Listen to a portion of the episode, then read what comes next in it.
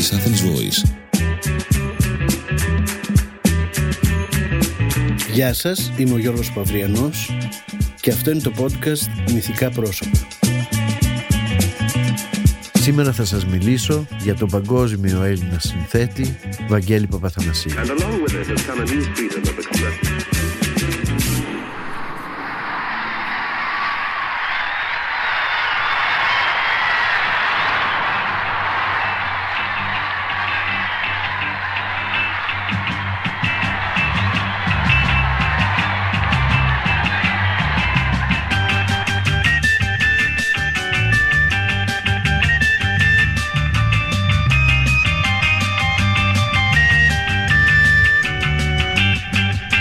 Το καλοκαίρι του 1965 ένα τραγούδι ή μάλλον μια μουσική ακουγόταν παντού.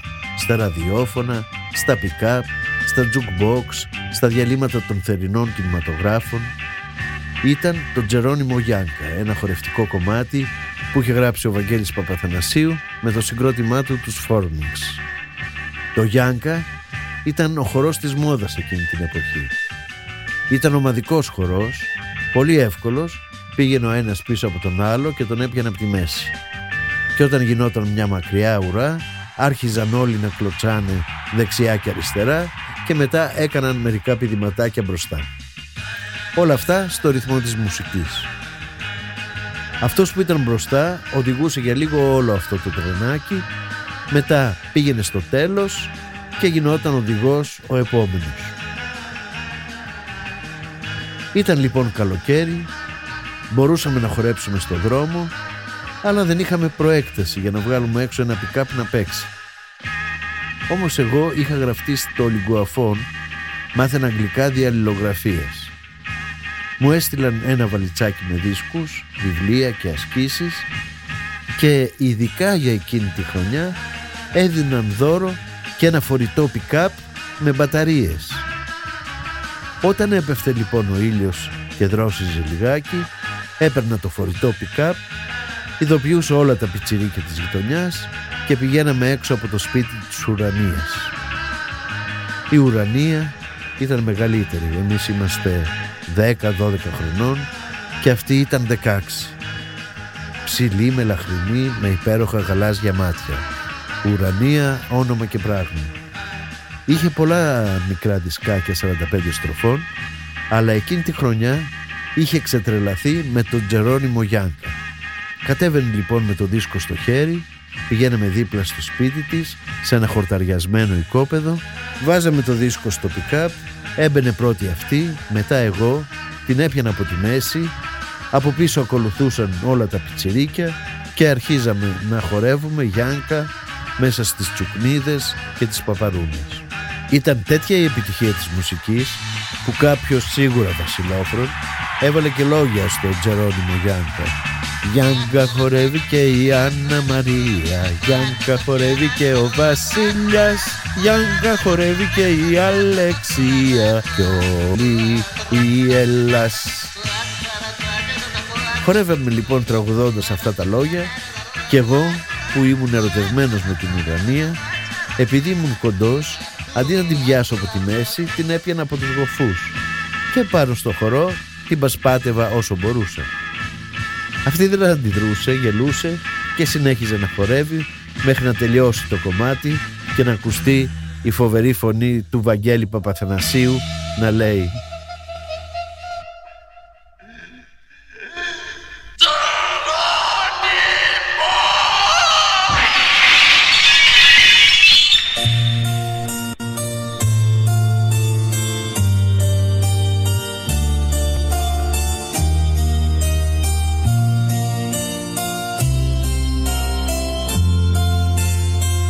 Τρία χρόνια αργότερα η ουρανία αρρώστησε από μια αρρώστια του αίματος που λεγόταν λύκος.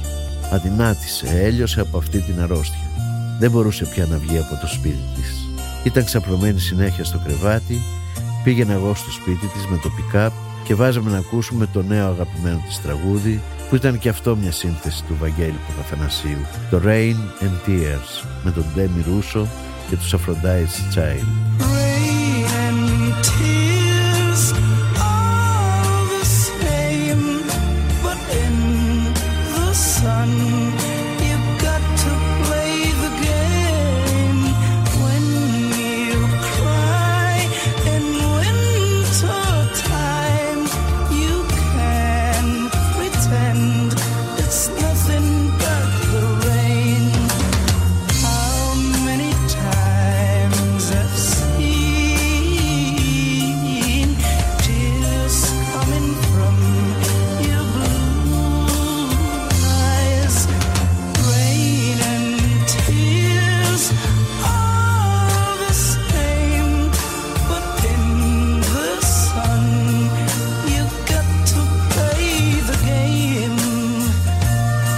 Ουρανία πέθανε μια βροχερή μέρα του Οκτώβρη. Ήταν το πρώτο αγαπημένο μου πρόσωπο που έβλεπα να πεθαίνει. Πήγαμε όλα τα παιδιά στην κηδεία. Όταν άνοιξαν το φέρετρο, είδα πως την είχαν ντύσει νύφη. Και όταν την έδαψα, γύρισα σπίτι, έβαλα στο pick-up το Rain and Tears που μου είχε χαρίσει η ουρανία και ενώ η βροχή συνεχιζόταν έξω, ξέσπασα κι εγώ σε κλάμα.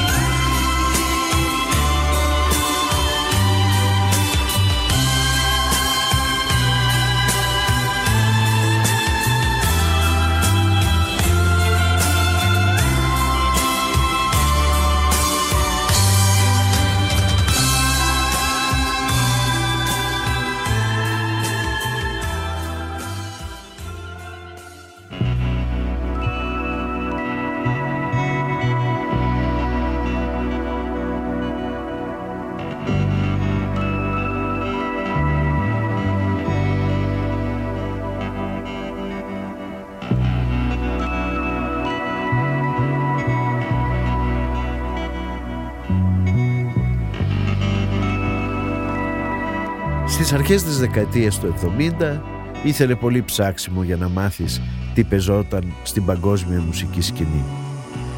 Υπήρχαν δύο-τρία μουσικά περιοδικά, υπήρχαν ελάχιστες μουσικές εκπομπές στο ραδιόφωνο όπως του Γιάννη Πετρίδη και του Γιώργου Παπαστεφάνου, υπήρχε ο ραδιοφωνικός σταθμός της Αμερικάνικης βάσης, υπήρχαν τα δισκάδικα, αλλά το μέρος που μπορούσες να βρεις σπάνιους και ακυκλοφόρητους δίσκους ήταν το μοναστηράκι.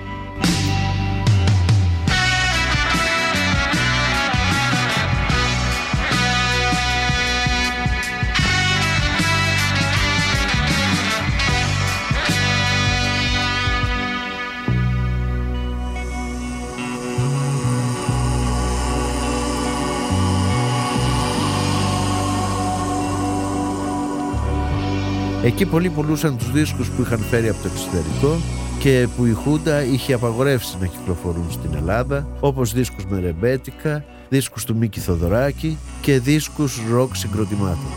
Μια μέρα στο μοναστηράκι ανακάλυψε ένα δίσκο με κατακόκκινο εξώφυλλο και με ένα τεράστιο 666 επάνω.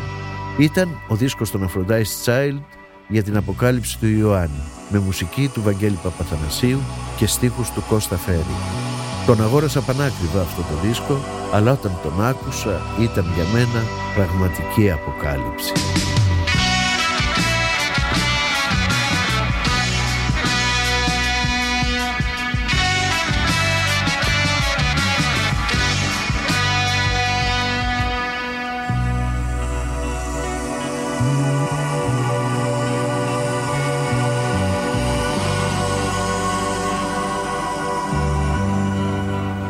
Συνδύαζε ηλεκτρονική μουσική μαζί με ροκ, μαζί με ψυχεδέλεια και επειδή εκείνη την εποχή δεν υπήρχαν βίντεο κλιπ αυτή όλη η μουσική μεταξίδεψε. Μέσα στο μυαλό μου σχηματίστηκαν απίστευτες εικόνες. Αλλά δεν ήταν μόνο η μυστηριακή ατμόσφαιρα. Κάποια στιγμή ακουγόταν ο Γιάννης Τσαρούχης να λέει τη φράση του Μεγαλέξανδρου από το καταραμένο φίδι Εξέλθε όφη κατηραμένα, διότι αν δεν έξελθε εσύ, θα σε εξέλθω εγώ. I was, I am, I am to come. I was, I am, I am to come. I was. Και παρακάτω Στο Infinity η Ειρήνη Παπά κάνει έναν ερωτικό αυτοσχεδιασμό που ακόμα και σήμερα όταν τον ακούω μου φαίνεται πολύ τολμηρός.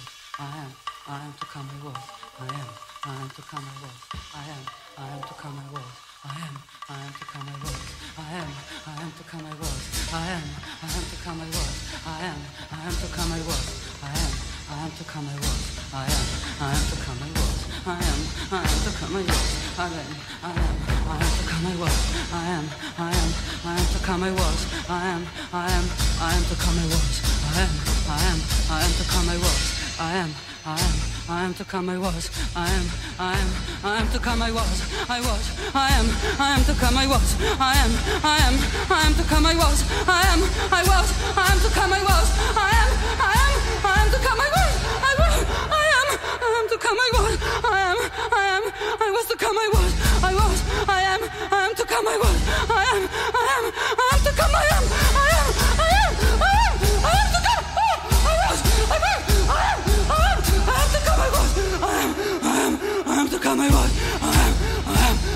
Come I was. I am, I am, I am to come I was. I am, I am, I am to come I was. I am, I am, I am, to come I am, I am, I am to come I am, I am, I am to come I am, I am, I am to come I am, I am, I am to come I was.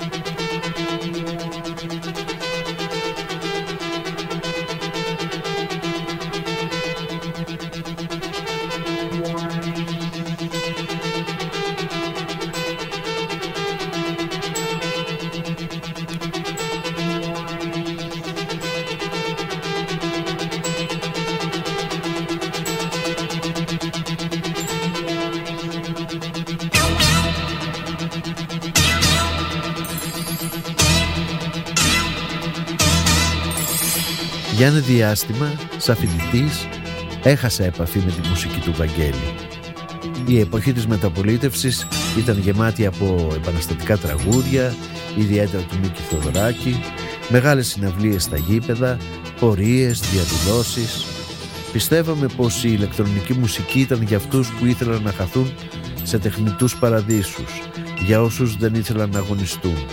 Και ξαφνικά το 1976 κυκλοφορεί το Αλμπέντο 039.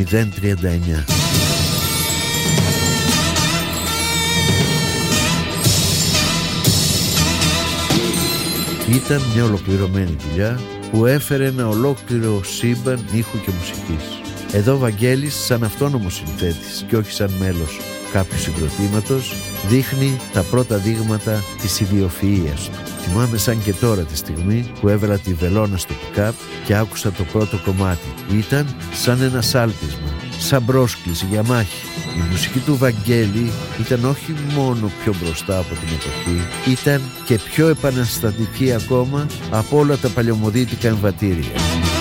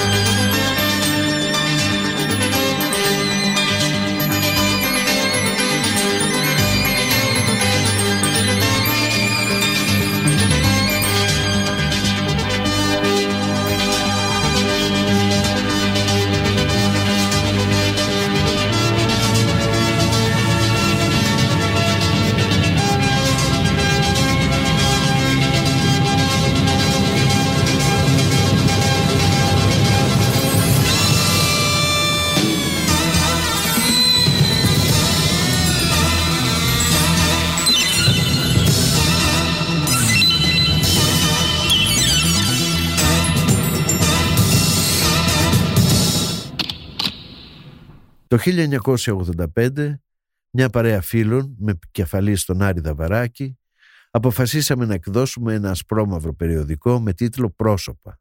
Ξαμοληθήκαμε όλοι για να κάνουμε συνεντεύξεις με γνωστά πρόσωπα και η Μανουέλα Παυλίδου μετά από πολύ κόπο κατόρθωσε να πάρει συνέντευξη από το Βαγγέλη που ζούσε πλέον στην Ελλάδα, στον Αστέρα της Βουλιαγμένης.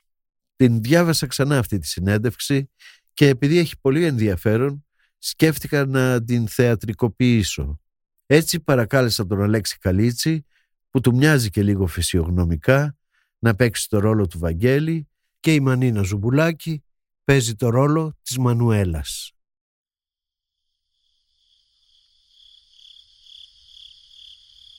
Άντε πια να αρχίσουμε, με έχεις βασανίσει τόσο πολύ, γράφει το μαγνητόφωνο. Αχ.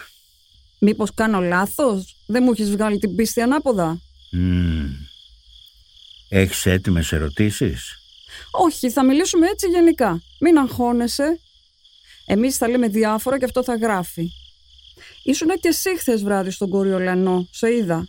Χτες το βράδυ ήταν μια φορά από τις παραστάσεις τέλος πάντων ασχέτως αν ήταν καλή ή κακή παράσταση θέλω να πω το θέμα δεν είναι αν είναι καλή ή κακή η παράσταση το θέμα για μένα είναι ότι όλο το είδος το οποίο νομίζω πια ενώ με αφορά σαν άνθρωπο κάπου δεν με αφορά πια Δεν σε αφορά σαν είδος το θέατρο; όχι, όχι το θέατρο το θέατρο είναι ένα είδος έκφρασης το τι περιέχει αυτή η έκφραση είναι το θέμα είναι πάντως ένα είδος που κάπου έχει σταματήσει. Βέβαια, όταν μιλάμε για αρχαίες τραγωδίες, Σέξπιρ κλπ, δεν υπάρχει αμφιβολία, υπάρχουν αλήθειες παγκόσμιες, πάνχρονες και αιώνιες. Αλλά κάπου έχω κορεστεί. Κάπου δεν θα ήθελα να ασχολούμαι με αυτό το είδος της αλήθειας. Δεν υπάρχει μόνο αυτή η αλήθεια και δεν βλέπω πουθενά στο θέατρο μια έκφραση υπεύθυνη να υπάρχει κάτι άλλο. Για σένα πού υπάρχει αλήθεια; Παντού. Παντού μπορεί να υπάρχει αλήθεια.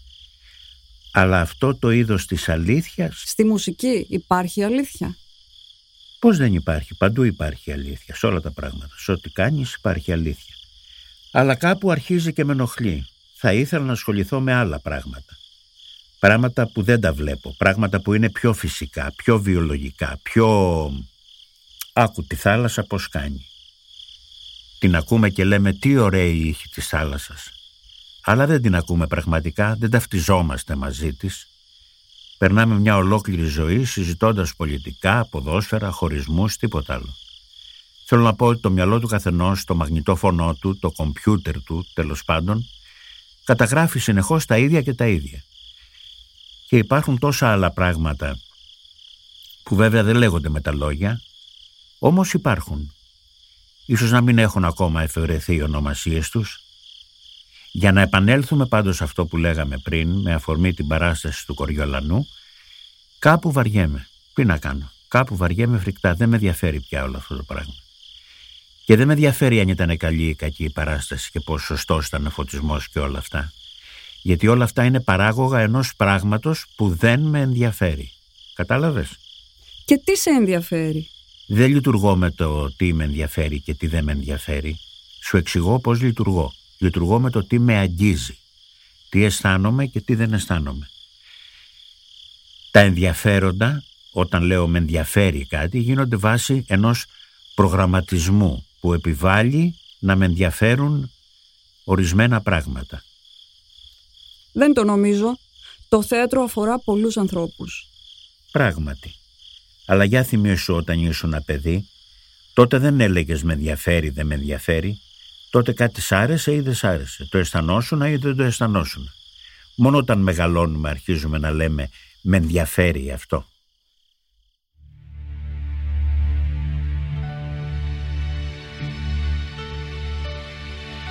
as you set out for Ithaca. Hope that your journey is a long one, full of adventure, full of discovery. Lystragonians and Cyclops, angry Poseidon, do not be afraid of them. You'll never find things like that on your way. As long as you keep your thoughts raised high. As long as a rare sensation touches your spirit and your body. Lystragonians and Cyclops, wild Poseidon. You won't encounter them unless you bring them along inside your soul. Unless your soul sets them up in front of you. Hope that your journey is a long one. May there be many summer mornings when with what pleasure, what joy you come into harbor seen for the first time. May you stop at Phoenician trading stations to buy fine things, mother of pearl, and coral, amber, and ebony, sensual perfume of every kind. As many sensual perfumes as you can. And may you visit many Egyptian cities to learn and learn again from those who know. Keep Ithaca always in your mind. Arriving there is what you're destined for. But do not hurry the journey at all. Better if it lasts for years, so that you are old by the time you reach the island, wealthy with all you have gained on the way,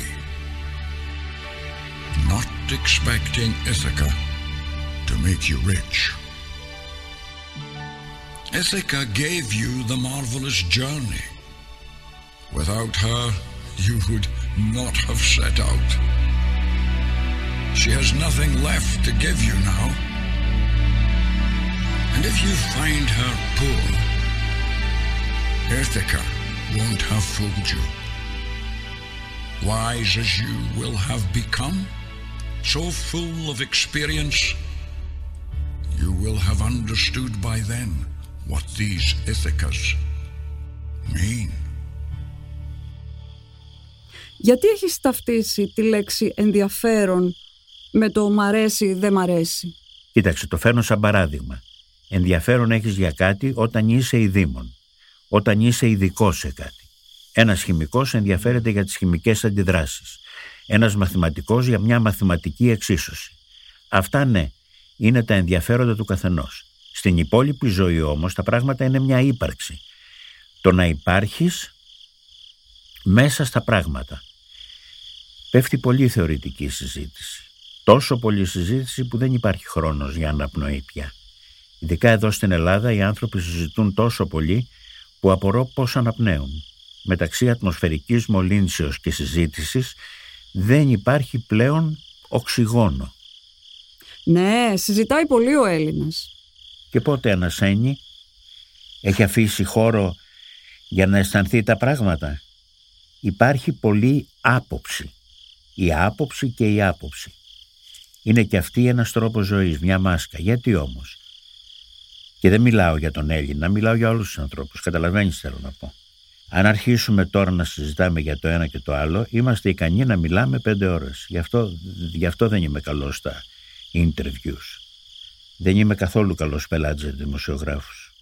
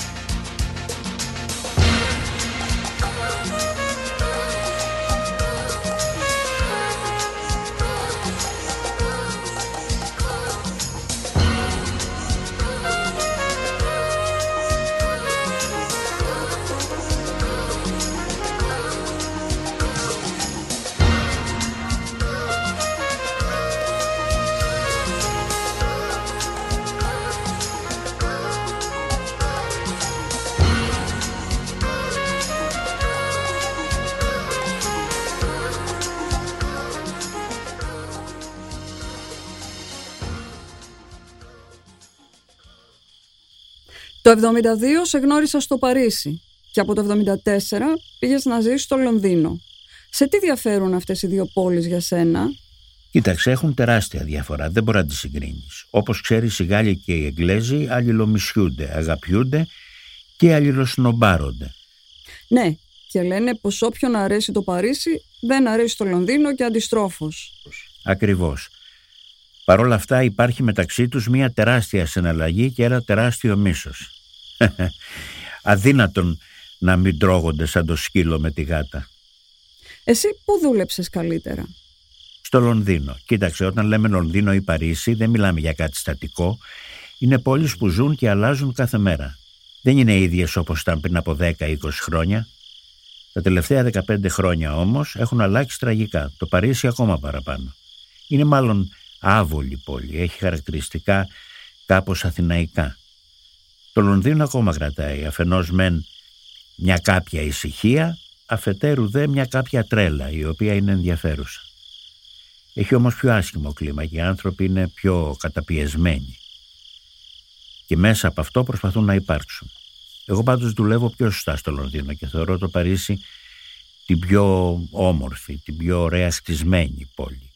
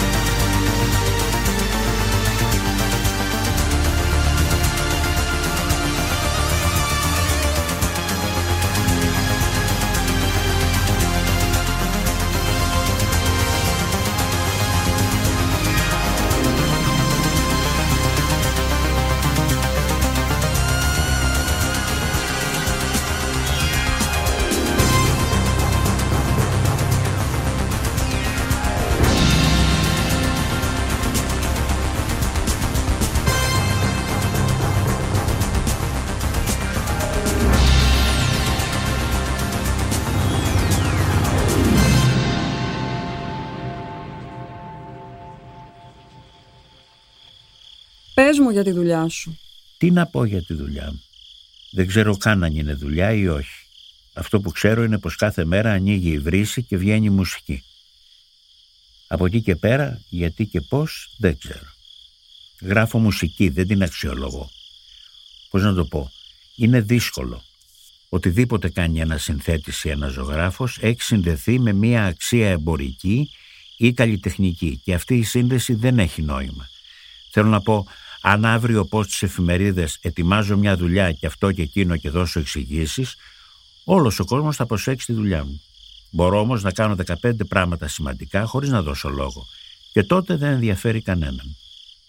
Εσύ συνήθως δουλεύεις μάλλον αθόρυβα. Μα βρε παιδί μου, όταν τρως ένα πορτοκάλι, θέλεις να σου δώσεις συνέντευξη τύπου για να σ' αρέσει; Σου αρέσει απλώς έτσι δεν είναι. Όταν πίνεις νερό, σου εξηγεί το νερό πώς είναι; Έτσι είναι και η μουσική. Υπάρχουν βέβαια ορισμένες στιγμές όπου για λόγους ασφαλείας τίθενται τα μεγάλα θέματα, τα μεγάλα ερωτήματα. Εκεί ο άνθρωπος προσπαθεί να βρει τον κρίκο. Μα τον έχει τον κρίκο. Οι άνθρωποι τον έχουν τον κρίκο. Δεν χρειάζεται να ψάχνουν να τον βρούνε. Αλλά αυτός είναι ο φόβος. Μπας και χαθούμε. Και πρέπει να υπάρχει πάντα ένα θέμα. Άμα δίνεις το θέμα και το εξηγείς λένε «Α, τι ωραία». Άμα δεν το δίνεις λένε «Τι είναι πάλι αυτό». Το νερό. Ρώτησες εσύ ποτέ σου τι είναι το νερό και γιατί σε δροσίζει. Νεράκι είναι. Ό,τι καταλαβαίνεις είναι. Εγώ δουλεύω κάθε μέρα όπου και αν βρίσκομαι. Να, εδώ έχω τα synthesizer και όλα τα μηχανήματα της δουλειάς μου. Και δεν έχει σημασία αν αυτό θα γίνει δίσκος και πότε.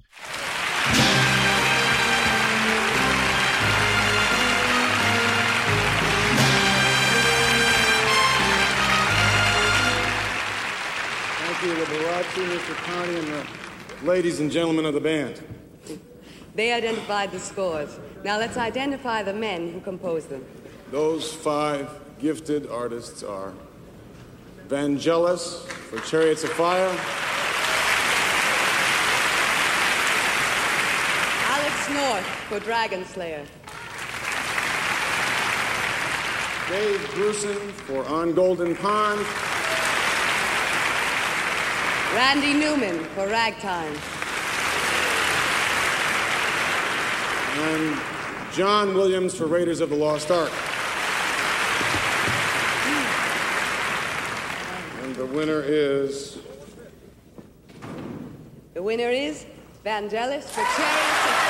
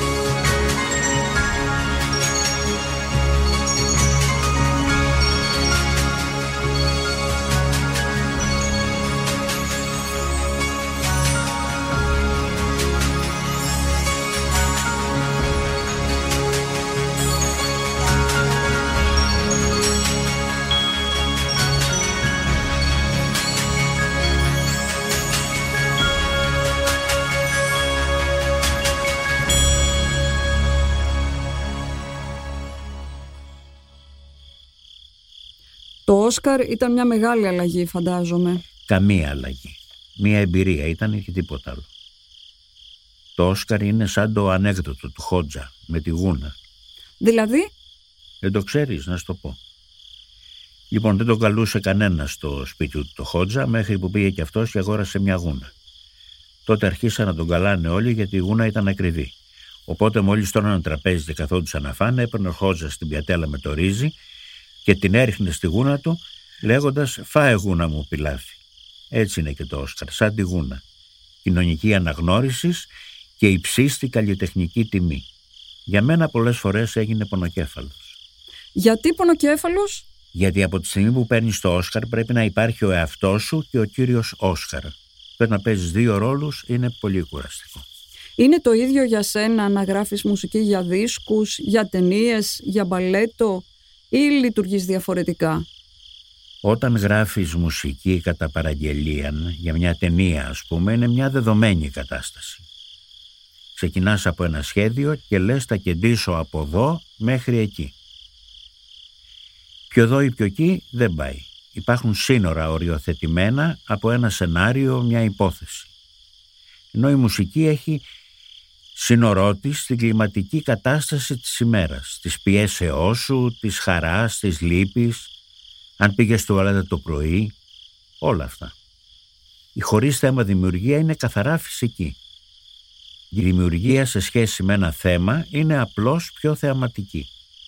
Το Λονδίνο είναι η πόλη που δουλεύεις ή είναι πια ο τόπος σου; Περισσότερο είναι ο τόπος που δουλεύω. Δεν μπορώ να πω ότι είναι το ωραιότερο μέρος του κόσμου ή ότι το συγκρίνω με τις ομορφιές της χώρας μου, αλλά από απόψεως δουλειάς είναι αρκετά ωφέλιμο. Où que me porte mon voyage, la Grèce me blesse. À Pilion, parmi les oliviers, la tunique du centaure glissant parmi les feuilles a entouré mon corps. Et la mer me suivait pendant que je marchais. Que porte mon voyage, la Grèce me blesse.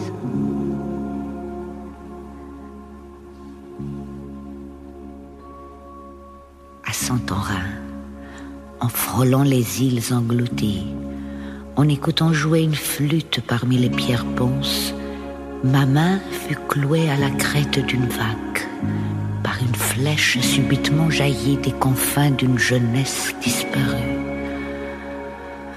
Où que me porte mon voyage, la Grèce me blesse.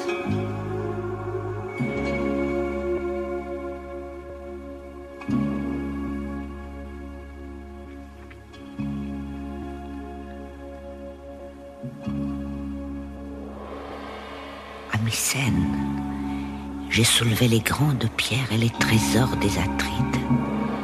J'ai dormi à leur côté à l'hôtel de la belle Hélène. Ils ne disparurent qu'à l'aube lorsque chanta Cassandre, un coq suspendu à sa gorge noire. Où que me porte mon voyage, la Grèce me blesse.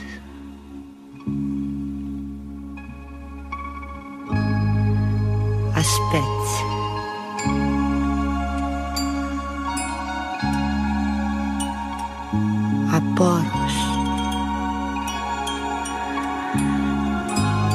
Et à Mykonos, les barcaroles m'ont soulevé le cœur.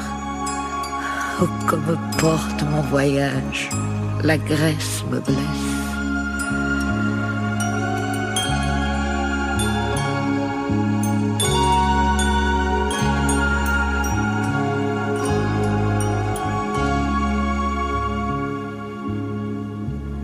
Que veulent donc ceux qui se croient à Athènes ou au Pirée L'un vient de Salamine et demande à l'autre s'il ne viendrait pas de la place Monia.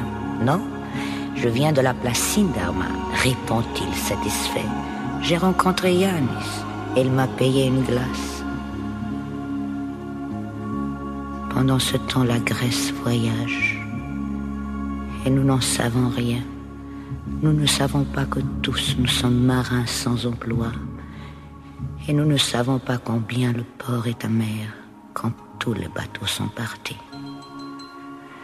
Où que me porte mon voyage, la Grèce me blesse.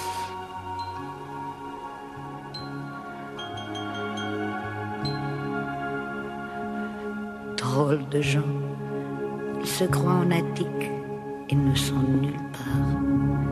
Ils achètent des dragées pour se marier et ils se font photographier.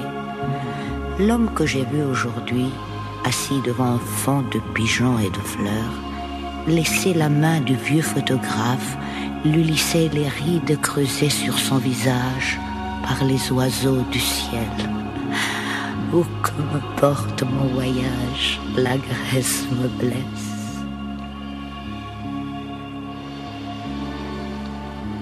Pendant ce temps, la Grèce voyage, voyage toujours. Et si la mer Égée se fleurit de cadavres, ce sont les corps de ceux qui voulurent rattraper à la nage le grand navire. Où que me porte mon voyage, la Grèce me blesse. Le Pirée s'obscurcit, les bateaux sifflent. Ils sifflent sans arrêt. Mais sur le quai, nul cabestan ne bouge. Nulle chaîne mouillée n'a scintillé dans l'ultime éclat du soleil qui décline. Oh, comme porte mon voyage, la Grèce me blesse. Rideau de montagne, archipel, granit dénudé. Le bateau qui s'avance s'appelle agonie.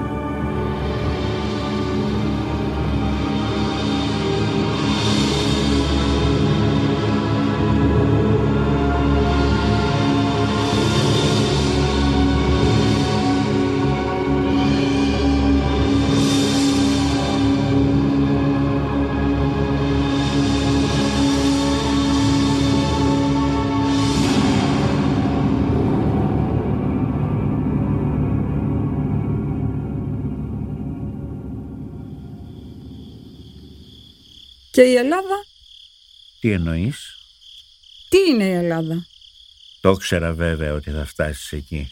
Φυσικό ήταν να μην φτάσω. Στην Ελλάδα αντιμετωπίζεις πιο δύσκολες κοινωνικές καταστάσεις. Γιατί η δημιουργία στην Ελλάδα έχει σχέση με τη θέση. Τι θέση κατάφερες να εξασφαλίσεις. Αυτό είναι το θέμα. Θέσεις που εξασφαλίζεις είτε κάνοντας κάτι είτε αρπάζοντάς τις από άλλους. Δεν έχω καιρό να αντιμετωπίσω αυτά τα πράγματα. Εδώ υπάρχει κάποια φαγωμάρα που δεν ενδείκνυται για να συγκεντρωθεί κανείς και να δουλέψει. Και το άλλο είναι πως γενικότερα οι εισαγωγικές χώρες δεν ενδείκνυνται για τη δημιουργία διότι είναι συνηθισμένες να εισάγουν και όχι να εξάγουν. Δεν μπορώ να ακούω για την Ελλάδα καλά είναι ή τι να κάνουμε δεν έχουμε τα μέσα, λες και εμείς είμαστε άλλοι και άλλα τα μέσα μας. Εμείς είμαστε τα μέσα, όπως εμείς είμαστε και το πρόβλημα. Γι' αυτό όταν η Ελλάδα αρχίσει να εξάγει, τότε θα γίνει και πιο άνετος τόπος για να ζήσει κανείς. Λένε βέβαια πως δεν υπάρχουν τα πρακτικά, τα οικονομικά, τα χρηματικά μέσα. Νομίζω όμως πως ε, στην τέχνη τουλάχιστον δεν χρειάζονται και πολλά χρήματα για να φτιάξεις κάτι. Χρειάζονται αν θες να ανεβάσεις μια όπερα ή να γυρίσεις ένα τεράστιο ιστορικό φιλμ. Αλλά για τα υπόλοιπα χρειάζεται λιγότερη φαγωμάρα, λιγότεροι καυγάδες και περισσότερο ταλέντο. Σεμνότης, συνεργασία, αγάπη. Μοναξιά, Η μοναξιά είναι μια λέξη τόσο δύσκολη να την εξηγήσεις όσο και η αγάπη. Όταν λες αγαπώ εννοείς 500 πράγματα και όταν λες μοναξιά εννοείς άλλα τόσα.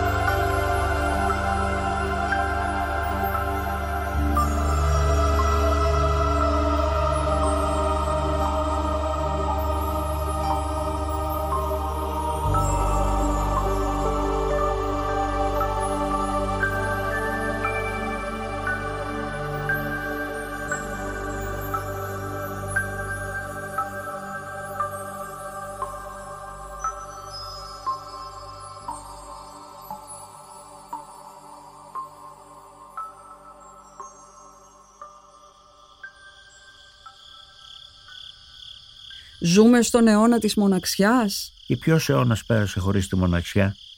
Εκτός αν εννοείς πως τώρα δεν υπάρχει ελπίδα. Γιατί δεν υπάρχει ελπίδα; Όχι, εσένα ρωτάω. Ελπίδα υπάρχει. Πάντα θα υπάρχει ελπίδα για κάτι καλύτερο. Ελπίδα για κάτι καλύτερο. Μάλιστα. Δεν το λες μόνο εσύ, όλοι το λέμε. Τι σημαίνει αυτό; Άμα το εξηγήσεις, η ελπίδα για κάτι καλύτερο είναι συνδεμένη πάντα με τη διαπίστωση πως εσύ είσαι κάτι χειρότερο. Ότι πρέπει οπωσδήποτε να συμβεί κάτι καλύτερο. Δεν ξέρω, είναι κάπως σκληρό να το δεχτείς αυτό. Εγώ για να είμαι ειλικρινής δεν το αισθάνομαι έτσι. Αυτό είναι μεγάλη κατάκτηση.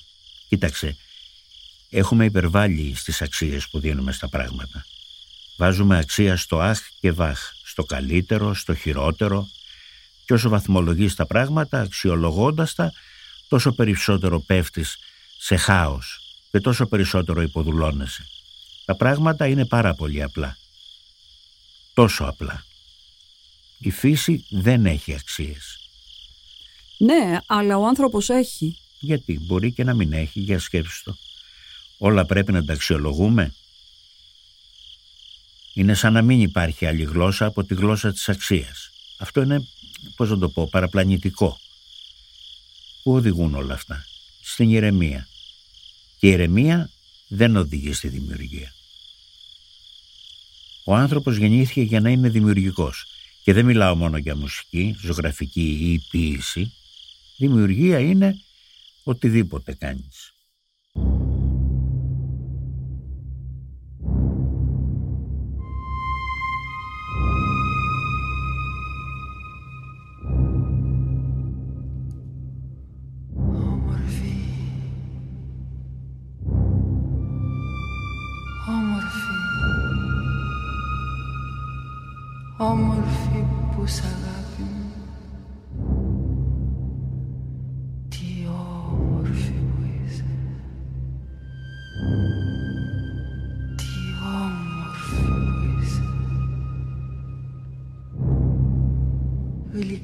Σαν του περιστεριού. Και τρυφερή η ματιά σου.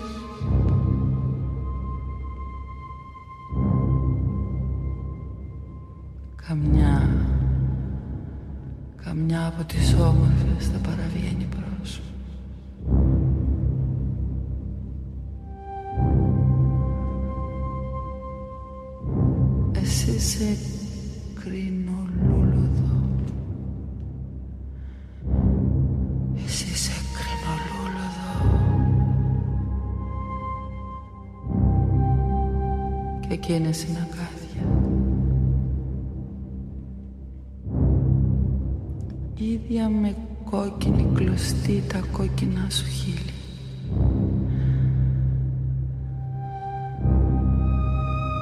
Σαρόδι που το κόψανε στη μέση. Μου φαντάζει πίσω από το πέπλο σου το ροδομάγουλό σου.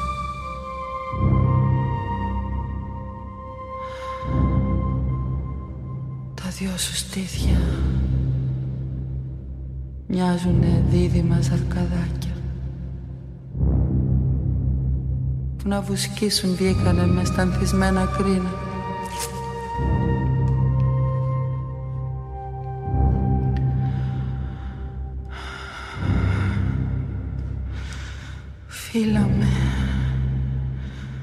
Φίλαμε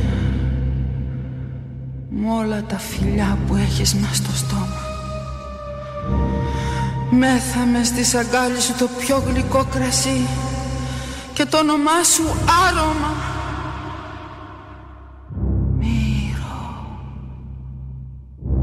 Χυμένο κάτω. Όλων των μύρων τα άρωμα και η ευωδιά είσαι εσύ. Ναι.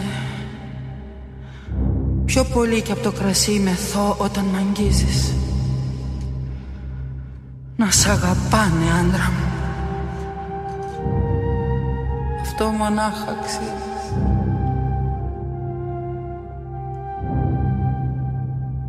Όμορφη. Αψεγάδιαστη Είσαι αγαπημένη. Αχ Αχ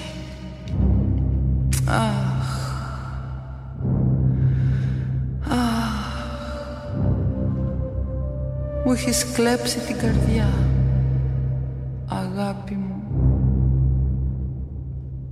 Αδελφή μου. Με ένα σου βλέμμα μοναχά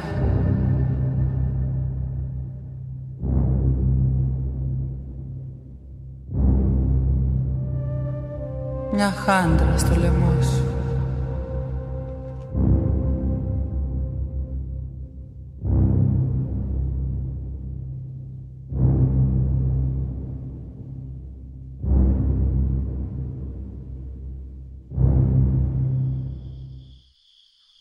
Υπάρχουν άνθρωποι που είναι δημιουργικοί από τη φύση τους και άλλοι που δεν είναι; Πιστεύω ότι οι άνθρωποι γενικά είναι δημιουργικοί, αλλά υπάρχουν βέβαια επίπεδα δημιουργικότητας. Σήμερα όμως δημιουργός θεωρείται ας πούμε ο μουσικός, ενώ δημιουργός είναι και αυτός που μαγειρεύει δυο αυγά ή παίρνει το φρούτο και το κάνει γλυκό του κουταλιού. Ακόμα και το να επέμβει θετικά ή αρνητικά στη ζωή κάποιου άλλου, ακόμα και αυτό δημιουργία είναι. Δεν είναι η δημιουργία μόνο για τους καλλιτέχνες. Η δημιουργία είναι για όλο τον κόσμο. Δεν χρειάζεται να είσαι pop star για να είσαι δημιουργικός. Από μια άποψη, ίσως αυτή να είναι και η λιγότερο δημιουργική. Κι όμως, τελευταία, οργάνωσαν το περιβόητο Rock Festival στη Φιλαδέλφια και στο Webley για την Αιθιοπία και ο Bob Geldof προτάθηκε για τον Νόμπελ Ειρήνης. Αυτή είναι η μεγαλύτερη ουτοπία του αιώνα μας. Το τοπικό καλό και η παγκόσμια απάτη. Μαζεύτηκαν μερικά λεφτά για την Αιθιοπία και ταυτόχρονα η pop business μάζεψε 12 εκατομμύρια δολάρια. Γιατί νομίζεις ότι έγινε όλο αυτό; Γιατί κάνουν τώρα και οι οίκοι μόδα στο ίδιο; Γιατί είχε επιτυχία. Και ούτε το θεωρώ θυσία να πάει κάποιος να κουνηθεί επί τρεις ώρες πάνω στη σκηνή για να τον δουν 400 εκατομμύρια άνθρωποι. Σήμερα τίποτα δεν γίνεται χωρίς κάποιο οικονομικό λόγο γιατί τα πάντα ελέγχονται από το ύψιστο εμπόριο. Δεν βάλανε αυτοί τα λεφτά. Ο Κοσμάκης τα έβαλε. Πάντα ο Κοσμάκης πληρώνει.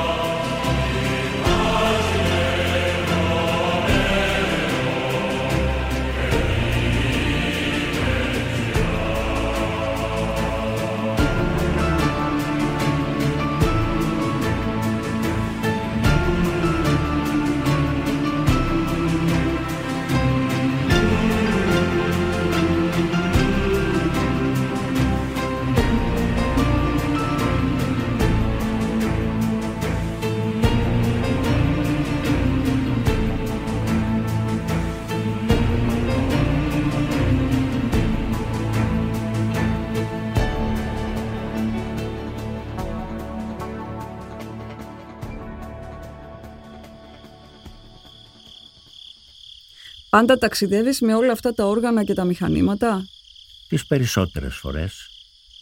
Αισθάνεσαι σιγουριά; Ε, αισθάνομαι πιο άνετα. Η έμπνευση για σένα είναι κάτι που έρχεται αυτόματα ή πρέπει να έχεις κάποιο ερέθισμα; Αχ, αν αναλύσουμε τώρα τι θα πει έμπνευση και τι θα πει ερέθισμα, φοβάμαι πως θα μας πάρει πολύ χρόνο. Όλα πρέπει να είναι τόσο υπεύθυνα. Και κάπου δεν εμπιστεύομαι τη λέξη έμπνευση. Προτιμώ τη λέξη λειτουργία. Αλλά όλα αυτά δεν τα βρίσκεις πολύ μπλα μπλα. Τι προτιμάς, κι άλλο μπλα μπλα ή να σου σφίξω ζεστά το χέρι;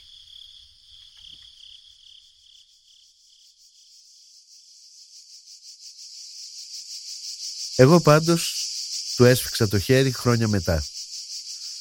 Πρέπει να ήταν τέλη του 1999 και χάρη στη Μανουέλα Παυλίδου τον συνάντησα για μία και μοναδική φορά. Πήγαμε να τον πάρουμε από το σπίτι του στη Διονυσίου Αρεοπαγίτου. Φτάνοντας έξω από το σπίτι είδαμε να μας περιμένει μια Rolls Royce. Μετά από λίγο βγήκε ο Βαγγέλης μαζί με τη Λόρα Μεταξά τη σύντροφό του και ένα φίλο τους γιατρό. Ψηλός, σοβαρός, επιβλητικός, μας χαιρέτησε ευγενικά. «Θα πάμε με τη Rolls Royce», μας ανακοίνωσε. «Μα Βαγγέλη, στην πλάκα θα πάμε να φάμε. Δίπλα είναι. Δεν χρειάζεται να πάρουμε αυτοκίνητο», του λέει η Μανουέλα, αλλά αυτός επέμενε. Μπήκαμε λοιπόν μέσα. Είναι η μοναδική φορά που έχω μπει σε Rolls Royce και μου έκανε εντύπωση πόσο αθόρυβη μηχανή είχε. Δεν ακουγόταν τίποτα. Κάναμε το γύρο της Ακρόπολης, μπήκαμε στα στενά της πλάκας και φτάσαμε στα σκαλιά της Μνησικλέους στην ταβέρνα που θα τρώγαμε. Μετά τα πρώτα τυπικά, τον ρώτησα κάποια στιγμή αν θα μπορούσα να χρησιμοποιήσω τη μουσική του σε μια μετάφραση της αποκάλυψης που είχα κάνει. Τον ρώτησα αυτό γιατί είχα υπόψη μου το 666 και ενώ περίμενα να μου πει ναι, άρχισε να βγάζει ένα λογίδριο εναντίον των χριστιανών που είχαν καταστρέψει τον αρχαίο ελληνικό πολιτισμό. Προσπάθησα ευγενικά να του θυμίσω ότι ο χριστιανισμός επιβλήθηκε όταν οι Έλληνες υποτάχθηκαν στους Ρωμαίους αλλά θέλά μου του έδωσε ένα επιπλέον επιχείρημα. Αυτό λέω κι εγώ, μου απάντησε. Η αρχαία ελληνική θρησκεία ήταν η θρησκεία των ελεύθερων ανθρώπων, ενώ ο χριστιανισμός είναι η θρησκεία των δούλων. Δεν θέλησα να δώσω συνέχεια σε μια τέτοια κουβέντα. Ήρθαν στο μεταξύ και οι ψαρούκλες που είχαμε παραγγείλει. Ενώ τρώγαμε, βλέπω απέναντι μια Ιαπωνέζα να κοιτάει επίμονα το Βαγγέλη. Πλησιάζει και τον ρωτάει «Βαγγέλης» Ο Βαγγέλης της έκανε ναι με το κεφάλι του η Ιαπωνέζα εξαφανίστηκε και όταν εμφανίστηκε ξανά κουβαλούσε μαζί της και καμιά εικοσαριά Ιαπωνέζες οι οποίες περικύκλωσαν το Βαγγέλη χαρούμενες και άρχισαν να φωτογραφίζονται μαζί του. «Είσαι πασίγνωστος στην Ιαπωνία», λέει η Μανουέλα και ο Βαγγέλης μας αφηγήθηκε μια αστεία ιστορία. Είχε πάει στην Ιαπωνία και τον πήγαν στον πιο γνωστό ράφτη που έφτιαχνε τα κιμονό. Του πήρε τα μέτρα, με ένα ειδικό ψαλίδι έκοψε το μεταξωτό ύφασμα, αλλά δεν του έδωσε το κιμονό. Έπρεπε να μείνει σε ένα Ιαπωνικό ναό για τρεις μήνες. Ο Βαγγέλης έφυγε από την Ιαπωνία, κάθε τόσο έπαιρνε τηλέφωνο και ρωτούσε τι έγινε και τελικά μετά από 7 μήνες έλαβε το κιμονό. Πήγε να το δοκιμάσει, αλλά δεν του ερχόταν πια, γιατί στο μεταξύ είχε παχύνει 10 κιλά. Εσένα έπρεπε να κρατήσουν στο ναό για 7 μήνες. Μπας και αδυνατήσεις λίγο, του είπε χαμογελώντας ο γιατρός. Μετά η κουβέντα άλλαξε και άρχισε να μας λέει για ένα μεγάλο οπτικό ακουστικό έργο που σχεδίαζε να κάνει για να συνοδεύσει την αποστολή της ΝΑΣΑ στον πλανήτη Άρη. Το έργο αυτό με τίτλο «Μυθοδία» το παρουσίασε στις 28 Ιουνίου 2001 στο ναό του Ολυμπίου Διός. you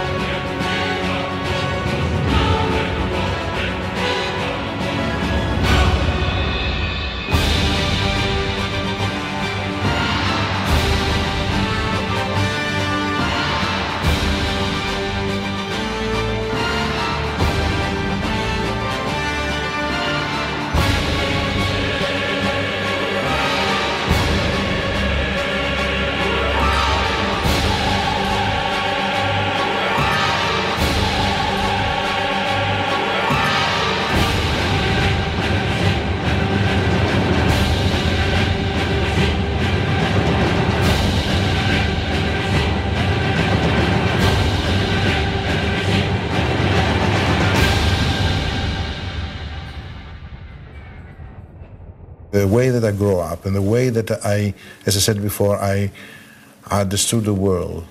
And my first uh, encounter with music, the, the, first, you know, memories uh, with music, uh, always have been different. Uh, imagine that I never grew up with the, uh, with the idea to become famous or to become a professional musician or to become a composer. I mean, all those things, they didn't have anything. I mean, no meaning to me. That they still don't have now.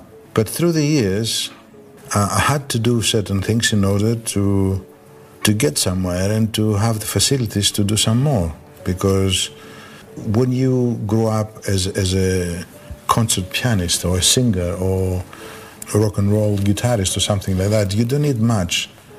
But if you go through the the you know the, the direction and the way that I'm doing things today, you need a lot of technology. You need your own studio. You need a lot of things. So in order to obtain and to do all that, I had to, to go through this music industry, which is, it was not the best thing for me, and I had to play the game. And to go through this uh, music industry and to be, you had to be successful. You have to be successful. You have to sell records. You have to because this is the only thing they. I mean, they. This is what they they're looking for. I mean, they're looking sales uh, and they're looking to have people to be able to sell and to be successful and to become stars, whatever stars they are. And that was a very difficult thing for me all my life because I never play the game. I play maybe a 10 20%, but not 100% the game, which is a, not a very good thing for this game itself. Then, and maybe, uh, fortunately or, or unfortunately, uh, maybe I had uh, facility to write uh, uh, things that uh, we call it hits. And these hits maybe gave me the opportunity, in one hand, to to get the, the you know the, the, the technology and the materials and the studios I needed to build all those things. But on the other hand, they um, has been my, my biggest obstacle because I couldn't create and I, and I couldn't do the things I wanted to do since my childhood. I never been I never been a good a pop star. I never been you know the uh, the type of, of the the evangelists that they try to sell the record companies. I always that has been always my biggest problem. Uh, I was promoted in a different way from the, the from the one I am really not because I'm not the other one, because I was doing it, but I was doing it not because that was my, you know, my primary decision. Is because I had to do it. Otherwise, I couldn't. I couldn't.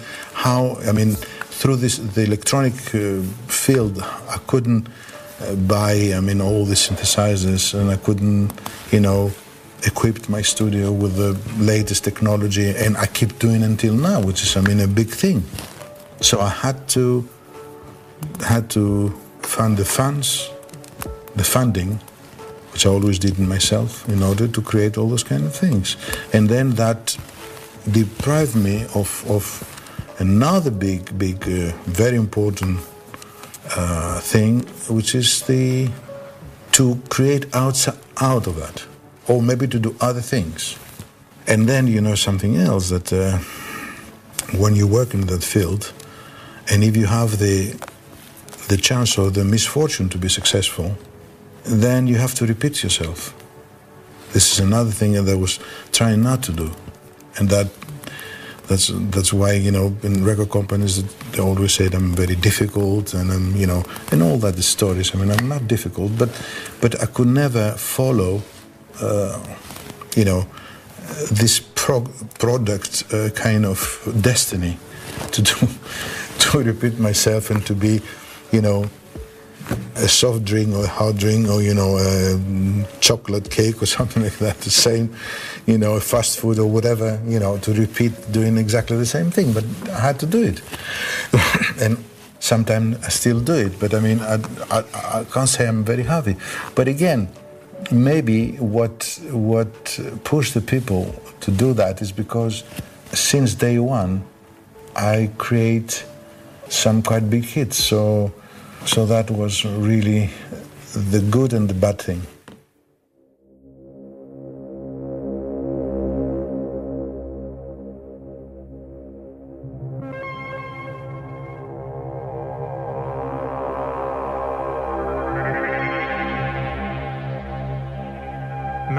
Distance from the Sun 94,537,000 miles.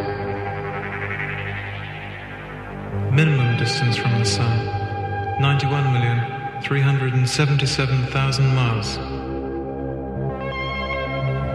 Mean distance from the Sun 92,957,200 miles. Mean orbital velocity 66,000 miles per hour.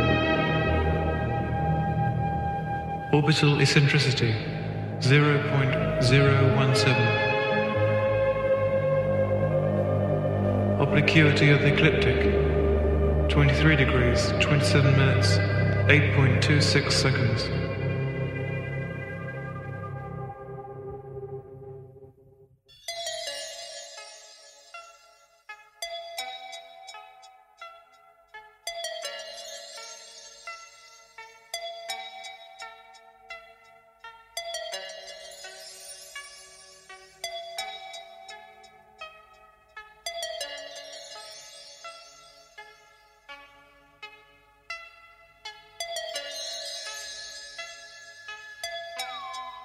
Το διαστημόπλιο Βαγγέλης ξεκίνησε στις 17 Μαΐου 2022 το μακρινό ταξίδι του για τον αστεροειδή 6354 που έχει το όνομά του.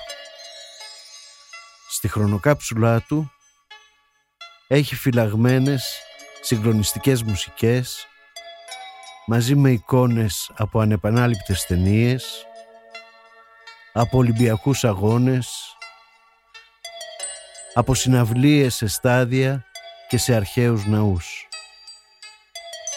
Και ίσως σε κάποια γωνιά της μνήμης του να έχει καταγράψει και μένα. Να χορεύω Γιάνκα με την πρώτη μου αγάπη, την ουρανία, μέσα σε ένα οικόπεδο με τσουκνίδες και παπαρούνες.